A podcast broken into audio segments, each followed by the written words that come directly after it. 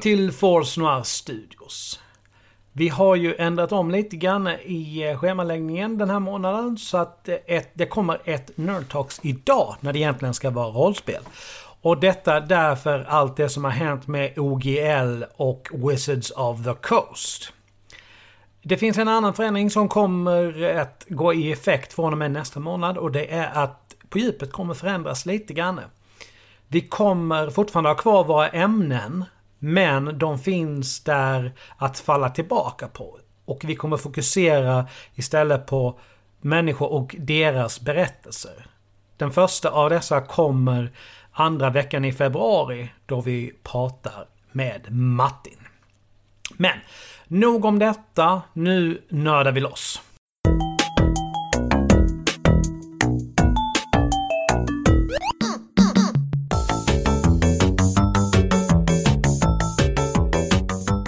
Välkomna till ett nytt Nerd Talks.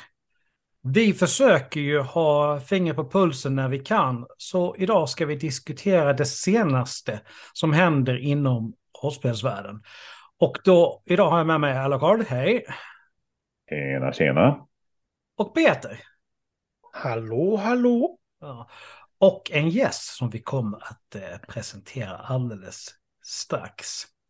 Men nu sprider vi ut vingarna här och ger oss ut. Vad är det vi ska prata om idag, Peter? Idag så ska vi prata om fenomenet som Wizards of the Coast har gjort sig eh, ökända för nu senaste eh, veckorna, eh, nämligen OGL som står för Open Game License. Eh, som i korta drag eh, säger vad du får och inte får kopiera för kommersiellt bruk för egen hand. Eh, vi går in på det lite mer strax. Eh, vill presentera dagens gäst som är från Sagoskog spelproduktion Martin Broger Höglund. Välkommen hit. Tack så jättemycket. Jättekul att vara här. Kul att ha det här. Tackar. Eh, lite snabbt bara vad OGL är.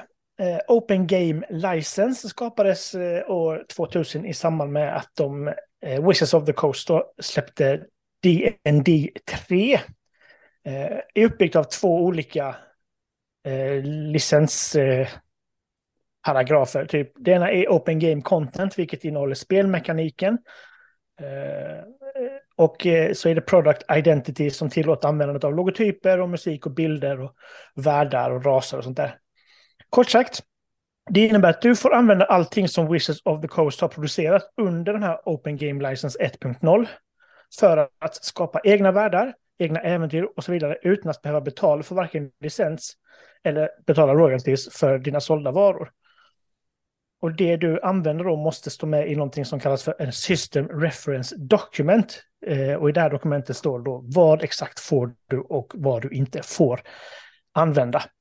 Eh, och det här var ju skitbra. Eh, rollspelsvärlden gläds jättemycket fram till 2008 när de släppte eh, DND 4 och då tog någonting som kallas för Game System License istället som var ett mycket mer restriktivt system som baserades mer på vissa saker som man fick använda och inte. Eh, och folk sprängde huvudet i bitar och eh, när eh, eh vad heter det, eh, Dungeons and Dragons 5E kom så gick de tillbaka till Open Game License. Eh, och det är en hel del rollspel som baseras på Open Game License, till exempel eh, Pathfinder, Dark Souls rollspelet och Stargate, för att ta några stycken. Det finns ju en miljon, men Pathfinder är ju det som... Det, det, finns ett Dark Souls-rollspel. Jajamän, ingen har någonsin klarat det. Nej, det är väl så. Förlåt. Det är ingen som ens har klarat uh, att göra sina karaktärer i det spelet, utan man dör ju bara av Eh, men Pathfinder är ju det eh, överväg, eh, eller överlägset största spelet som har kommit från det här Open Game License. Och det är väl det mest kända också, förutom, förutom D&D själv i så fall. Precis. och det här nya då, som har släppts, eller det läcktes i, i december Eh, här Open Gay Alliances 1.1 eh, så innebär det att de som använder sig av Wizard of the Coast-saker som kommer stå med i det här nya eh, reference system, eller system reference dokument, eh, för att skapa världar och äventyr för att sen sälja måste rapportera in och betala en del av intäkterna till Wizard of the Coast. Och det är både på tryckt media och statiska elektroniska filer. Och det här har de gjort för att de kommer att släppa One D&D nästa år. Så då ville de uppgradera den. Eh, och de själva säger att de största, eller de tre största skälen till att de ville göra om Open Game License var för att det skulle förhindra att det används i hatiska och diskriminerande produkter. För att förhindra att det används i NFT och blockchain-spel. Vad fan är ett blockchain-spel är för något? Men det är kidsen kan det här. Och för att säkerställa att det är bara småföretag företagare och fanbase som tjänar lite pengar och inte storföretagen får gå in och använda eh, Wizards of the Coasts produkter. Och som småföretagare så är det alla som tjänar under 50 000 dollar på sina grejer. Men man måste tjäna mer än 750 000 per år eh, för att eh, eh, det ska vara en, en royalty-grej. Och det är typ, ja det är inte ens 20 stycken Eh, som, som kommer upp i de summorna. Eh, och det som folk blev jättestörda över det var att det skulle, de ville ha 25 procent av intäkterna skulle gå tillbaka till Wizards of the Coast. Eh, kort sagt, nu har vi tappat 80 procent av publiken, men det är lite drygt, eh, eh, det är väl lite typ det det handlar om.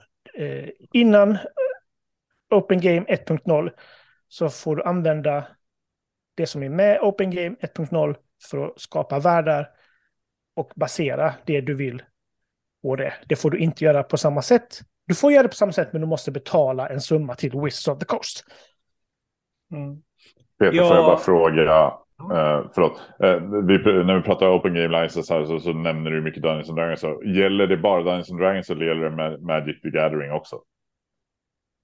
Uh, vet vi det? Jag vet inte om Magic baseras på Dungeons and Dragons. Nej, men jag tänker vi pratar mycket Wizards of the Coast och Wizards of the Coast äger Magic the Gathering. Så det är därför jag tänker okay. att det, om, det, om det på något sätt hade med. teoretiskt sett är ju det en värld i sig också. En väldigt ja. värld som man också skulle kunna göra andra spel av. Men ja. Jag har inte hört någonting om... Så. Jag har inte hört någonting om det. Eh, för det här baseras nog mest på... Eh, eller det här OGL 1.0 är på Dungeons and Dragons. Ja. Eh, och saker som kommit därur liksom. Yes. Mm. Eh. Jag passade på att googla det där när du sa blockchain-spel. Mm -hmm. Och kom fram till att det här har alltså med kryptovalutor att göra tydligen. Hatar kryptovalutor. Ja, det finns en betydande korsning mellan blockkedja och spelvärlden i form av blockchain games. Även kallat NFT-spel eller kryptospel. Utan att gå in på det alldeles för mycket. Men blockchain games är kortfattat videospel som innehåller och använder blockkedjeteknik. Ja. En mycket säkrare teknik för att överföra pengar Mm. Eh, vilket har gjort den både populär och impopulär hos, eh, på svarta marknaden. För att man både kan och inte kan använda det på ett enkelt sätt. Eh, mm. För att skydda sina svarta pengar om man är rysk maffia. Fria ligan, idag när vi spelar in detta, den 16 januari, så har Fria ligan meddelat att de kommer att göra en Open Game License till deras Year Zero Engine. Vilket inkluderar till exempel MUTANT, Alien, Blade Runner, Svärdets sång och ett gäng till. Och de kommer göra ett till det kommande Drakar och Demoner som släpps nu senare i år. Mm. Och det är som ett direkt svar på. Exakt. Var det det de menade när de sa att de har två stycken spellicens, öppna spellicenser? Alltså Adventure, Game Year och eh, för Drakar Demoner. Yes. Precis, för det är två olika spelmotorer som ligger bakom. Precis, precis. Eh. Martin nu har du varit tyst länge nog tycker jag. ja, men eh, jag har njutit av hela introt här. Så att, eh. Hur... Eh, för du är rollspelsskapare. Ja, precis. Jag har en liten, liten firma som heter Sagoskog spelproduktion. Ehm, och jag började skapa rollspel år 2020 så släppte jag mitt första rollspel och då hade jag skrivit rollspelet i under kanske tre år eller så. Um, och det heter Dimmor och borgar.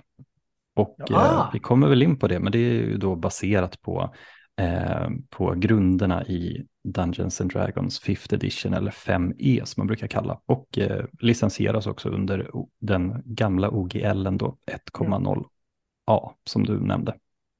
Ja, nej men så, så att eh, det, det, det, det är därför jag eh, det är därför det här har angått mig lite grann. Jag har ju skrivit en del om, om eh, utvecklingen av OGL och eh, ehm, var precis som de allra flesta väldigt förvånad i eh, någon gång i, i, var det innan julhelgen eller under när... när ja, 22 Wizards, december. Precis, ja. och Wizards of the Coast gick ut med den första eh, annonseringen då om att man, man avser att förändra den här OGL då som har legat eh, som, som grund och som, som en eh, ja, standard för hur, och kanske nästan som ett socialt kontrakt med hur man ska hantera eh, liksom relationen mellan, mellan, de som, mellan skapare och andra skapare. Eh, och det har, det har haft en enorm eh, liksom, inverkan på, på rollspelsvärlden som du, som du nämner. Mm. Eh, så, så det, det, har varit, eh, det har varit eh, spännande veckor som har legat framför den. Mm. Eh, för det innebär ju, en, en av de här diskussionerna är ju naturligtvis vad, vad händer med det material som, som redan har släppts under den här öppna spellicensen då som, som, som nu eh, som man avser då att eh, eh ja, man har i lite olika omgångar så har Wizards of the Coast liksom eh, ja, gett uttryck för vad, eh, vad man avser att göra med den och det, det är ju att man ska helt enkelt få den gamla licensen att inte gälla längre. Eh, och, och, man har uttryckt sig på flera olika sätt kring det så att det, det finns massor att, googla där ute om man är intresserad av, av just den biten. Men för mig så har det naturligtvis inneburit att eh, vad händer med mitt spel som jag har släppt? Vad kan, man, kan, jag, kan jag göra någonting? Kan jag fortsätta med det? Kan jag... Eh, så det har varit en, en jättefråga. Eh, samtidigt då som jag har eh, jobbat vidare med ett, ett, ett spelprojekt. Eh, så jag har ett annat spelprojekt som, som eh, har baserats då på, på eh, Year Zero Engine som, som har legat öppen sedan några år tillbaka eh, under eh, Open Game License, alltså samma OGL som vi pratar om hela tiden. Mm -hmm. och och ehm, när den då, eh, ja, när den har blivit Ja, när, när den har blivit äventyrad då så, så har ju fria ligan naturligtvis valt att jag tror, jag tror inte man kan hitta den licensen eller den, eh, den system reference dokument som, som, som finns för, eh, eh, för GF Zero Engine längre. Så att man, man, har ju naturligtvis blivit väldigt orolig. Så det här tog liksom alla på sängen verkligen i hela rollspelsvärlden. Och jag tror att man kan inte riktigt underskatta hur, hur stor betydelse det har att, att förändra en sån här väldigt eh, grundläggande licens. Rent konkret, hur drabbar det Drabbar det dig ekonomiskt eller drabbar det dig kreativt på något sätt? Nej, absolut du? inte ekonomiskt. Jag, det, det, ska man, det, det, det är få i Sverige som klarar av att, att göra några liksom, ansenliga pengar på, på, på rollspel. Eh, det finns några stycken, men de, de är inte många. Eh, och jag tillhör definitivt inte den skaran. Eh, utan det för mig är det bara en hobby och, och jag har eh, inga andra ambitioner heller. Men, men kanske lite mer seriös hobby än vad de flesta har. Mm. Eh, så att det, ekonomiskt eh, absolut inte. Eh, men det, det, handlar ju om det handlar om det man har skapat och inte veta. Det är ju en jättepassion för mig naturligtvis att skapa rollspel. Jag tycker att det är, det, det är bland, definitivt bland det roligaste som finns. Och det är, på så sätt så har det ju varit en, en resa att veta hur, inte, inte riktigt veta hur jag ska gå vidare. Och Sen finns det ju en ekonomisk verklighet där ute naturligtvis. Det finns de som, som har, och som vi ser nu, som, som, som gör sina röster hörda lite, som företag som har baserat väldigt mycket av sin verksamhet på det här och så. Och för dem är det naturligtvis jättetufft. Eh, de finns oftast inte i Sverige. Eh, jag skulle säga att ingen av dem finns i Sverige. För Sverige har inte mm. haft eh, samma tradition av att basera Eh, sina produkter på öppna spellicenser. Och det var, det var faktiskt också någonting som jag upptäckte väldigt tidigt när jag, jag, kom, jag kom tillbaka till rollspelsvärlden kan man säga. Jag spelade mycket när jag var yngre och sådär. Sen så för fem, sex år sedan så, så kom jag liksom tillbaka och fick upp ett intresse på nytt för, för eh, rollspel. Och eh, Ja, då var det en av de sakerna jag såg direkt, att det var stora skillnader mellan hur, hur man resonerar kring det här med, med öppna spellicenser i USA och i Sverige. Sverige har inte alls samma tradition av att liksom eh, stödja sig på, på öppna spellicenser. Nej, alltså det, traditionen är väl som jag har förstått att man skapar verkligen något eget från grunden istället. Det är det som har varit det dominerande. Ja, absolut. Men jag, jag vill vända lite på det där, för det, de öppna spellicenserna handlar ju inte bara om att vad man själv får använda, utan det, min tanke har ju absolut inte varit så. Jag hade säkert kunnat släppa den, eh, även om det är liksom helt klart löst eh, fifth edition baserat mitt spel, eh, så, så är det absolut så att jag skulle kunna släppa det på ett annat sätt också. Men, men jag gillar eh, den öppna spellicensen och jag tycker om den signal det skickar till, till eh, till de som spelar rollspelet, de som vill kanske spela rollspelet och ta ett steg till, skriva eget material och släppa. Och idag är sätten att liksom distribuera, eh, att, att, att producera eh, material är så otroligt enkelt idag. Det, det finns ju liksom att hitta kanaler för sitt lilla, sitt lilla, sin lilla värld eller sitt lilla äventyr eller sina regler det, det, det är väldigt lätt att hitta det idag. Den, den där tröskeln fanns ju inte alls när, när, eh, när äventyrsspel och sådana här stora giganter i Sverige på, på 80-talet eller 90-talet eh, liksom dominerade. Då, då var det ju inga som, som utmanade på det sättet eller, eller tänkte att, att jag kan också ge ut ett äventyr. Liksom. Men idag finns ju i, idag har det en annan tyngd. Liksom. Det är mycket, mycket lättare att, att kunna eh, släppa saker helt enkelt. Och det, och det är det som, som, som skapar ett sånt behov av en sån här öppen spellicens. Och då kommer man in lite på kanske vad, vad rollspelsrörelsen handlar om. Och det, det är ju en väldigt, det är en, det är en, liksom, det är en väldigt stark makerkultur i, i grund och botten i, i rollspelsvärlden. Alltså det finns inte de här traditionella producenterna och konsumenterna riktigt på samma sätt, utan konsumenterna är själva skapare. Och det kan man vara som spelledare eller som spelare som, som skapar rollpersoner. Eh, eller man kan vara spelledare och skapa olika scenarion eller världar. Och man kan som jag till exempel vara spelskapare och, och liksom ta, ta ett lite större grepp om det. Eh, oavsett vad, så, så fort man ska dela någonting ut mot, mot världen, vilket är väldigt lätt idag, ja men då, då behöver man en sån här öppen spellicens att basera det på. Så eh, det, det handlar också om liksom hur ett förhållningssätt mot andra. Vilken signal man vill sända, att, att en spel ska användas och att ens värld ska spelas i och, och vidareutvecklas till exempel. För mig är det mm. Om vi eh, kollar lite grann, jag har läst igenom den här Open Game License och punkt nummer nio mm. är, eh, står så här, updating the license. Wizards or its designated agents may publish updated versions of this license. You may use any authorized version of this license to copy, modify and distribute any open game content originally distributed under any version of this license.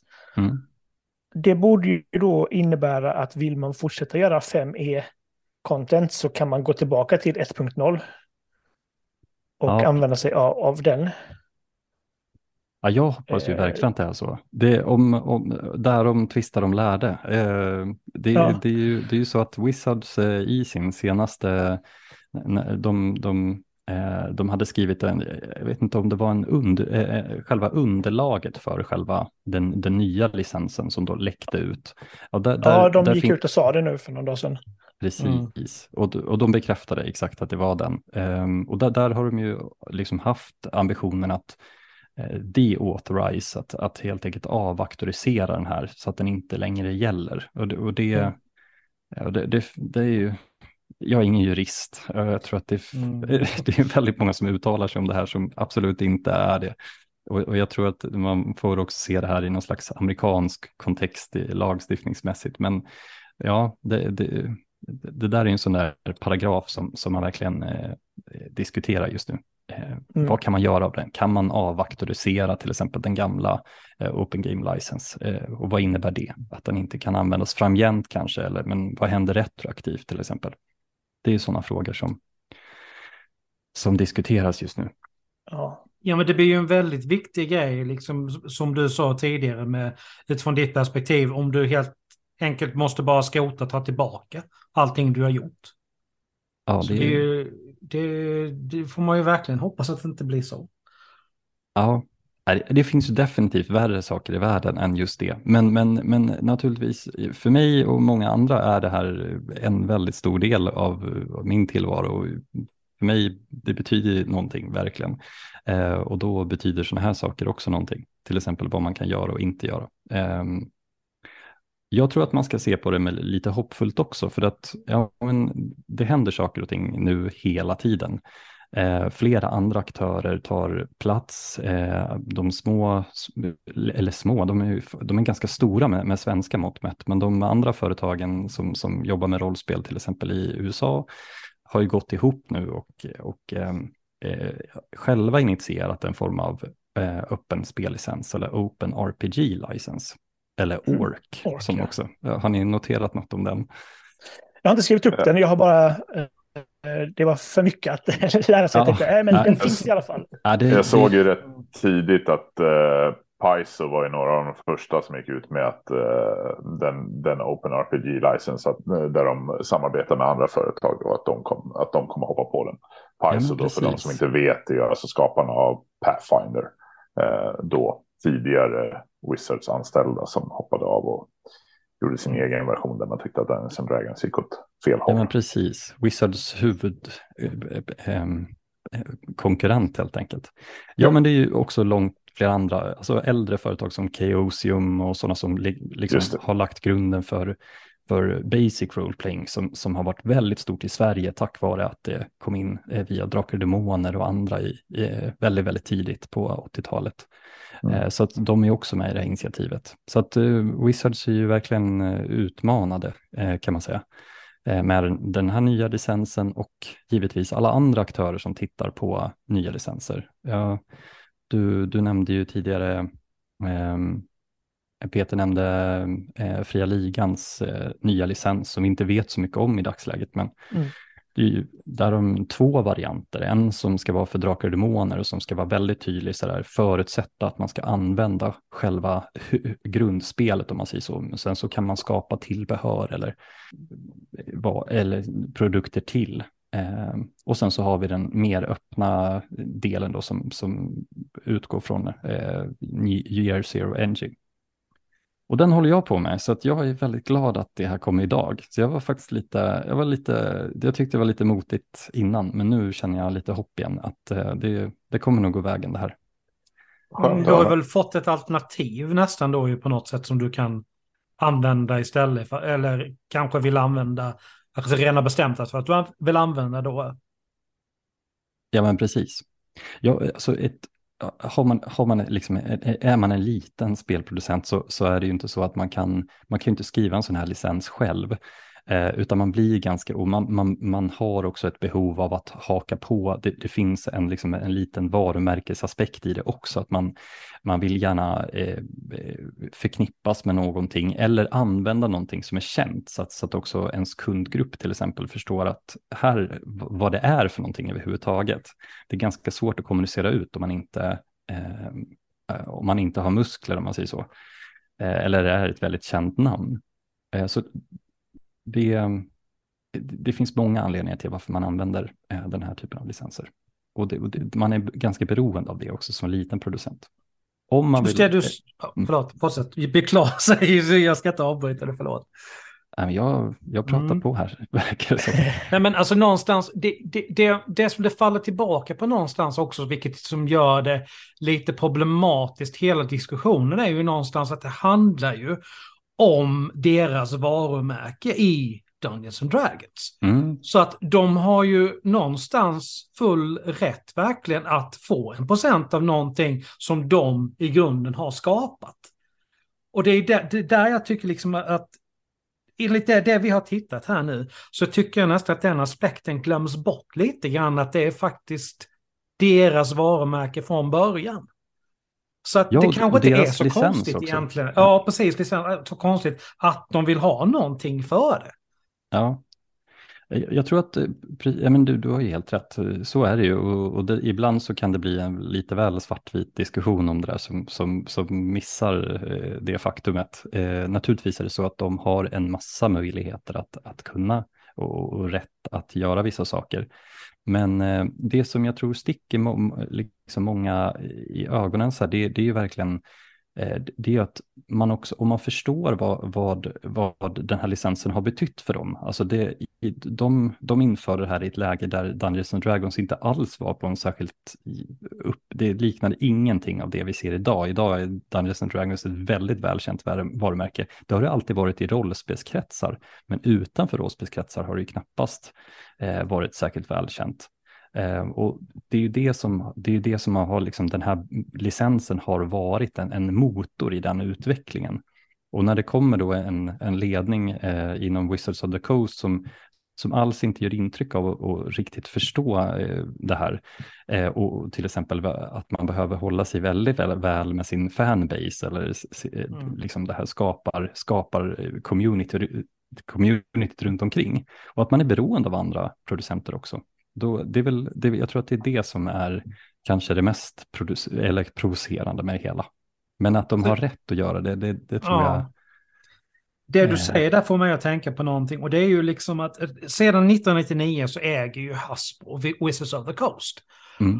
Och för mig känns det nästan som att det här är mer ett utspel liksom uppifrån Hasbros sida. För om man då tittar på liksom Nerf exempelvis, som under flera år alltid har sålt produkter som du har kunnat, som folk kunnat modda själva, fixa till, alltså göra bättre.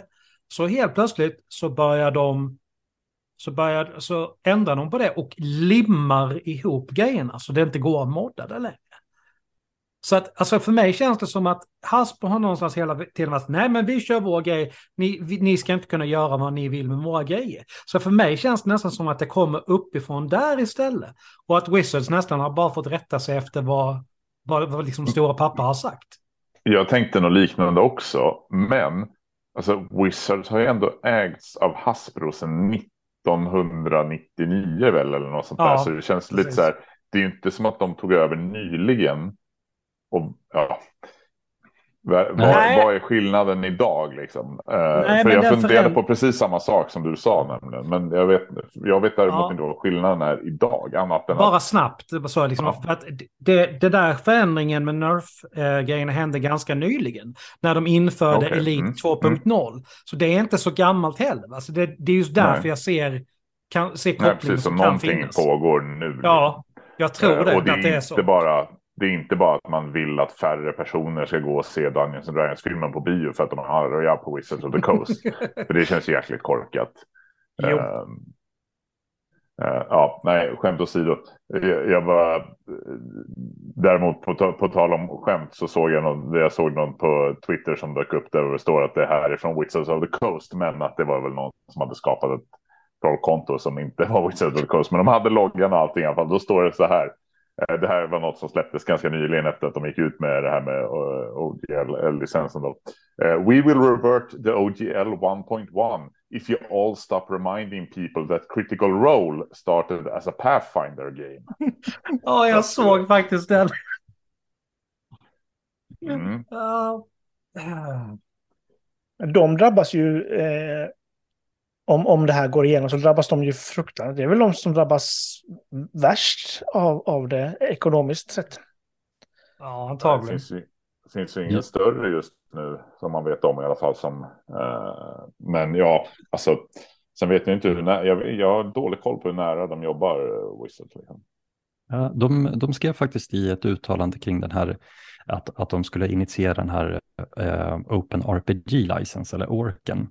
Eh, då, då skrev de faktiskt att ja, men det var så liksom att, att den, här, den här licensen gjorde ju och, och att de kunde använda sig av liksom det här eh, eh, materialet från Wizards of the Coast var helt avgörande för, för deras genomslag. Men att, att när de sen etablerar ett varumärke och liksom kan bygga eh, egna, eh, sin, sin egen värld och sin egna, bygga vidare på sina egna produkter så har de liksom lämnat det där till stor del.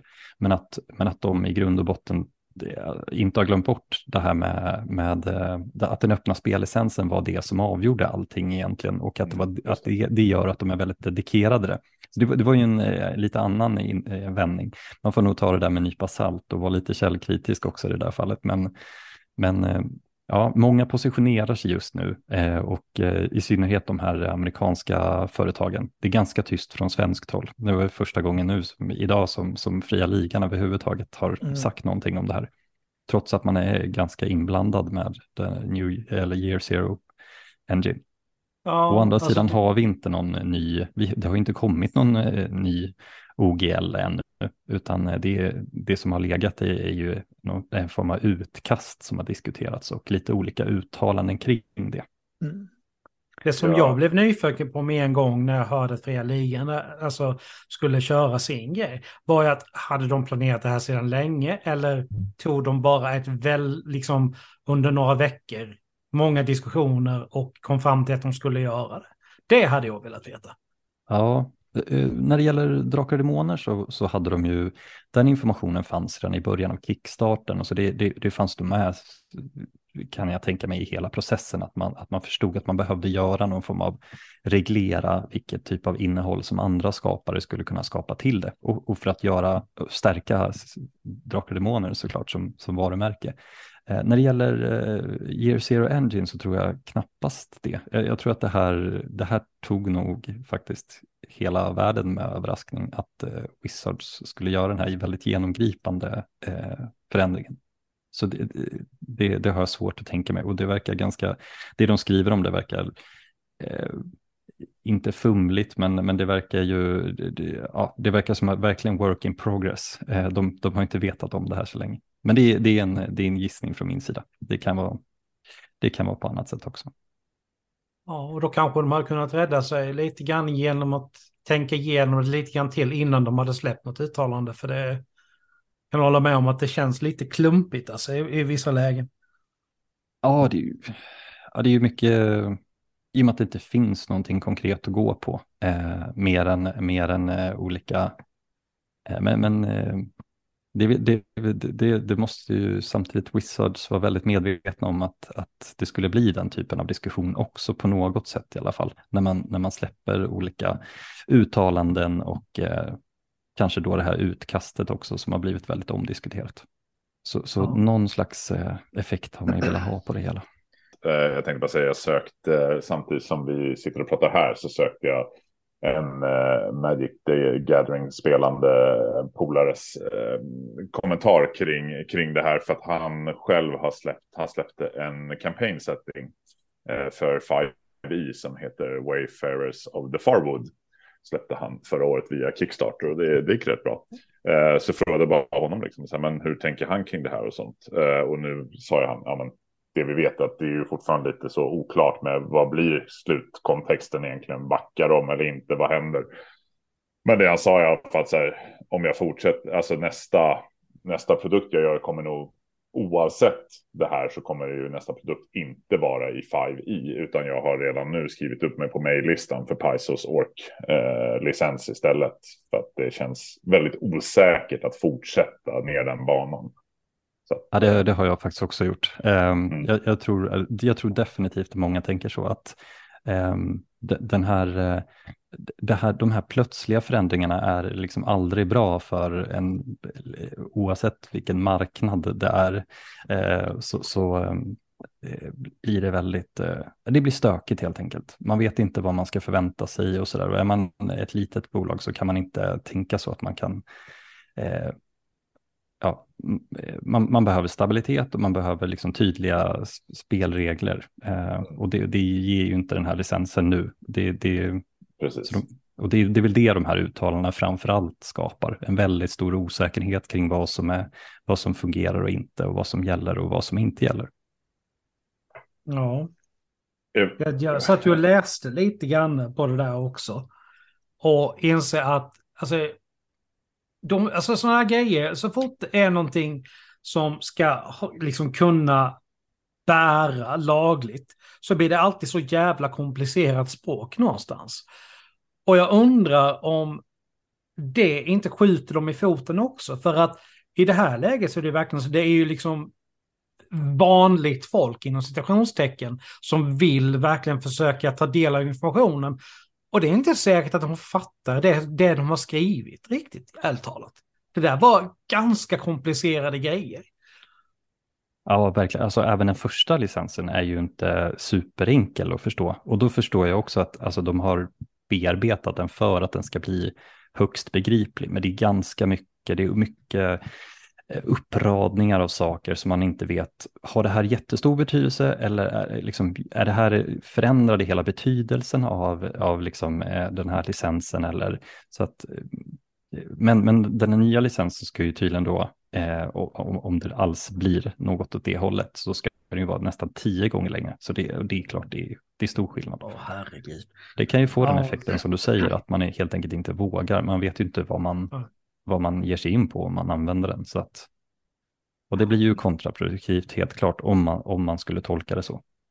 Jag menar, ska då, no, vi säger något litet företag, alltså Cecil med dig själv, då måste mm. du alltså, nästan alltså, kanske anlita en advokat bara för att få ordning på exakt hur det ligger till. Och det kostar ju en jävla massa pengar det också. Så det är liksom... Ja. Nej, ja, nej, jag... då, då väljer man istället att säkra upp och inte gå den vägen helt enkelt. Ja. Um, mm, tyvärr.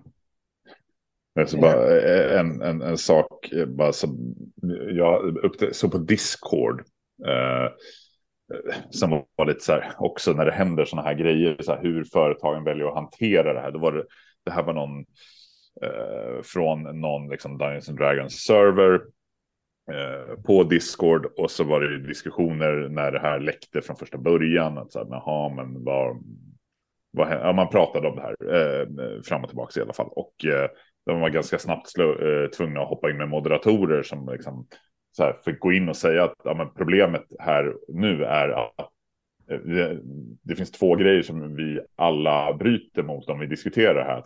Ett så är det så här, antingen så är den här läckan stämmer inte, att det här är fake. Och då sprider vi missinformation just nu när vi diskuterar vad, vad Wizards of the Coast har sagt om det här. Eller nummer två, läckan är, alltså att det stämmer allting som, stämmer, som sägs här och då får vi inte prata om det för att då bryter vi mot uh, Wizards of the Coast licenser. Så att så här, just nu på Dungeons and Dragons forum så får vi inte prata om Dungeons and Dragons och vad som händer med framtiden för att uh, då bryter vi mot Wizards of the Coast regler hur vi än gör. Oh. Så det var, de var bara tvungna att vara tysta helt enkelt tills Wizards of the Coast valde att släppa en officiell förklaring. Ja, det pratas ju om att det har varit en, en del flykt från de här forumen också, från D&D mm. Beyond till exempel. Har, mm, eh, ska enligt uppgifter ha tappat en hel del prenumeranter och sådär. Så det, det är klart att eh, det, det, kan ju ha med många saker att göra. En slags bojkottkampanj, men också att man kanske inte kan använda forumet för de här sakerna till exempel. Nej, exakt. Helt plötsligt får du inte prata om någonting. Så, ja. Nej, Precis, och struligt, det, hur det än slutar så är det struligt, minst sagt. Ja men verkligen, och det, de här värdena ju, går ju in i varandra väldigt tydligt. Alltså de som, de som är liksom eh, eh intresserade av Dungeons and Dragons och, och verkligen tycker om konceptet eh, fullt ut, jag menar de tenderar ju också att spela sådana här 5 e eller 50 Edition-tillägg eh, och, och varianter som, som då har släppts på OGL. Så att det, det, det blir ju att alla på något sätt blir inblandade i det här och eh, tvingas ta ställning till det på ett eller annat sätt. Då. Um, och är man mer engagerad så är det klart att då, då bryr man sig ännu mer. Och det är väl det man ser på de, på de här forumen kan jag tänka mig. Jag tänkte jag skulle slänga in en liten parentes. Mm. Eh, för eh, allt det som vi pratar om det, det riktar sig ju till, till dig som, som producent, som skapare och eh, monetär vinning för dina eh, spel. Eh, men det ska inte förväxlas med Wizards of the Coast Fan Content Policy. Eh, vilket innebär att du får göra vad du vill så länge du inte tar betalt för det. Du får inte licensiera någonting och du får inte använda det på olämpliga sätt. Andra människor får använda det du har gjort utan att behöva ge dig credit. Och det måste vara tydligt att det inte är officiellt. Mm. Mm. Eh, så det, det, är så här, vi får fortsätta uh, spela uh, Dungeons and Dragons på Twitch. För så länge vi inte tar betalt. Mm. Just för att vi sänder det på Twitch liksom. Ja, just det. Det har diskuterats lite om Patreon och sådana där lösningar när man liksom inte direkt stödjer någonting som, eh, utan man stödjer liksom eh, producenterna på, på, i bakgrunden kan man säga, så, så mm. ska det kunna gå förbi det här på något sätt. Så det är också en diskussion som förekommer, vad, vad, vad det innebär. Precis. Mm, exakt, var går gränsen där? Wow, det där blir ju en jävla gråzon. Mm. Jag mm. Eh, stödjer en kille på Patreon som heter DM Dave. Och han gör 5E-content, liksom kartor mm. och karaktärer och bossar och eh, äventyr liksom. Och det kostar ju lite pengar per månad. Så där, han ligger nog lite i gråzonen. Mm -hmm. Såklart också. Ja, han kanske behöver en specialdeal med, eh, med Wizards. Precis, så han har väl skrivit på sin NDA som alla de andra stora har gjort. Ja, det är, det är nog många, många med, med, lite mindre business som sitter och funderar på det där just nu, för hur man mm. ska förhålla sig till det. Det tror jag säkert. Ja, det är säkrast att bara spela Pathfinder. Eller Drakar och Demoner. Eller ja. Drakar och Demoner. Ja, är det det verkligen då? Med tanke på vad vi har sagt innan. Ja, ja. Men grejen är, för jag tänker så här med, med, med fria ligans eh, uttalande att eh, det kommer komma en Open Game License som man får använda. Eh, det är väl det fria ligan gör nu, det var ju det Wizards of the Coast gjorde 2000. Ja. Och sen har det gått 23 år och nu vill de ha lite kickback. Folk mm. blir väl lite sura kanske för att den var 25% kickback. Att det kanske är lite saftigt att uh, ge tillbaka. Uh, men fria ligan är ju uh, Wizards of the Coast 2000 just nu. Ja, vi får se hur ja, deras precis. nya licens uh, utformas. Men jag kan mm. tänka mig att den är ganska inspirerad av, av uh, 1.0A eller o, gamla OGL helt enkelt. Precis. Det, det, mm. det, skulle jag tro. Ja, de hade ju lagt ut den på sin sida, en sån där uh, officiell grafik som man ska använda om man gör mm. content till uh, Drakar och Demoner. Mm. Som man måste klistra på sina produkter. Ja, jag har noterat den licensen är annorlunda också till Drakar och Demoner, för den, den kommer, jag tror att det är, det är väldigt olika delar. Eh, där, där, kommer det ju verkligen vara tydligt att, att man inte ska, man kan inte skapa ett nytt rollspel med stöd mm. av, av den licensen, utan det är bara material till. Liksom. Precis. Så det, den, den är ju inte öppen alls i den mening vi pratar om när vi pratar om den gamla OGLen och sådär. Men däremot deras Year Zero Engine verkar ju betydligt mycket mer eh, öppnare eh, sett till. Mm. Mina vänner, jag måste dra i handbromsen. Jajamän. Vi eh, har hållit på att snacka här i nästan 45 minuter. Så tiden är ute. Jag tänkte bara jättesnabbt. Mm. Bara, eh, alltså det ser ju också ut som att Wizard of the Coast däremot tjänar mer pengar nu än någonsin förr. Så att det känns ju inte som att det är, en sån sak som skulle vara problemet heller. Alltså i alla fall deras omsättning är ju högre än någonsin. Ja. Att, äh, ja. Nej, men det är som sagt eh, för att förhindra att det används hatiska och diskriminerande produkter, förhindra NFT och för att säkerställa Skitbra, att det är bara om det är det som är anledningen. Det är Martin mm. som får tjäna pengar på det och inte Activision. Liksom. Alltså jag älskar Peter hur vi bara körde över Alex där. Mm, tack. Det... Tack så mycket Martin för att du ville vara med oss idag. Tack så, tack så jättemycket. Trevligt att vara här hörni. Tack Martin. Tack Peter. Tack Alucard. Tack Alexander. Tack, tack Alucard. Vi är tillbaka med ett nytt Nerd Talks om en månad. Tills dess, lyssna på våra andra avsnitt. Gå in, följ oss.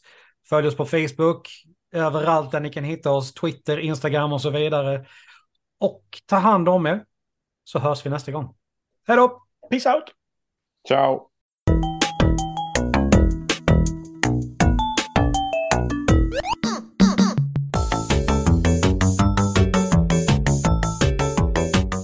Tack för att du lyssnat på dagens avsnitt. Musiken är gjord av Imaginary Stars Production. Vi skulle uppskatta om ni gillade våra inlägg på Facebook, Instagram och Twitter då det hjälper att motivera oss i det vi gör.